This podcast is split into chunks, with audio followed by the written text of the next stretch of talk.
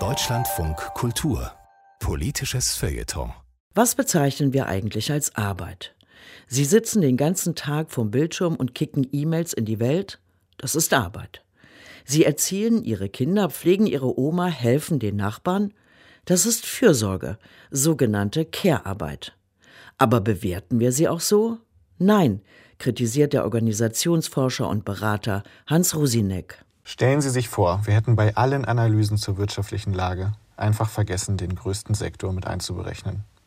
Und stellen Sie sich dann noch vor, die Lohnlücke zwischen Männern und Frauen in Deutschland läge gar nicht bei 18 Prozent, was ohnehin schon vorletzter EU-Platz ist, sondern, wenn wir den vergessenen Sektor mitdenken, bei mehr als 45 Prozent. Dieser blinde Fleck ist die sogenannte Care-Arbeit. Sie umfasst alle Tätigkeiten des Sorgens und Kümmerns. Das Pflegen von Alten, das Erziehen von Kindern, die Nachbarschaftshilfe, die emotionale Betreuung der Freundin, die gefeuert wurde. Dass wir uns kümmern, macht uns vielleicht erst zu Menschen, macht definitiv die Ökonomie erst zu jener gut geölten Maschine. Man könnte sogar wie die Theologin Ina Pretorius sagen, dass Wirtschaften doch im eigentlichen Sinne Care ist. Unser gängiges Wirtschaftsverständnis ist aber ein anderes.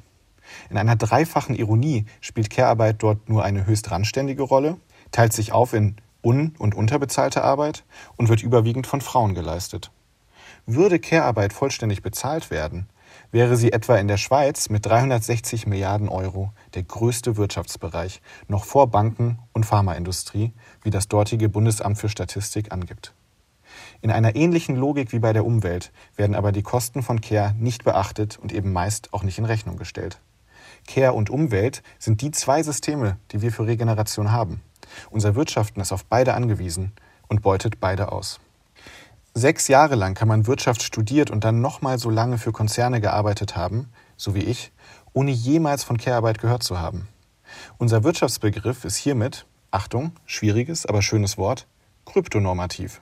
Das heißt, er zeigt uns bestimmte Dinge, die als normal gelten sollen, sowie globale Lieferketten für Erdbeeren, und versteckt andere, wie die Erziehungsarbeit von Frauen, die wir dann mit dem Thema Ökonomie ja gar nicht mehr in Verbindung bringen. So spielt Care-Arbeit dann auch in der Wirtschaftswissenschaft kaum eine Rolle. Die wenigen, die dazu forschen, wie sich Fürsorgearbeit in ökonomische Prognosen und Modelle integrieren lässt, sodass unser Wirtschaftsverständnis irgendwann diesen riesigen blinden Fleck überwindet, müssen dies meist fernab universitärer Belohnungssysteme machen. Ein neues Wirtschaftsverständnis hängt aber auch von einem besseren Unterricht an Schulen und Unis ab. Studien belegen, dass Ungleichheit für Schüler und Studentinnen die wichtigste wirtschaftliche Frage ist. Und die gegenwärtige Lage der Care-Arbeit ist hier eine zentrale Ungerechtigkeitsmaschine, wie die Ökonomin Mascha Madurin sagt. Doch ökonomische Lehrbücher behandeln das Thema Ungleichheit meist nur im Anhang, wie der britische Economist untersuchte. Stattdessen findet man geschlechtsspezifische Verzerrungen. Da wird Bierkonsum oder Automobilproduktion berechnet, statt Beispiele zu Pflege oder Umwelt zu betrachten. Das führt dann dazu, dass gerade für marginalisierte Gruppen Wirtschaft früh als ein sehr langweiliges Fach heraussticht und dass das Thema Ungleichheit Themen wie Wachstum, Innovation und Effizienz weichen muss. Aber es gibt Hoffnung. Am New Yorker Hamilton College wurden überarbeitete Kurse getestet, die das breite Spektrum an sozialen Themen mit abdeckten, für das die Ökonomik eben auch Antworten finden kann. Plötzlich machten die Noten der weiblichen Studierenden einen Sprung nach oben. Die Schülerin Karina Crussell freute sich, dass sie etwa eine Methodik lernte, die die Diskriminierung von Menschen mit afroamerikanisch klingenden Namen ökonomisch untersuchte.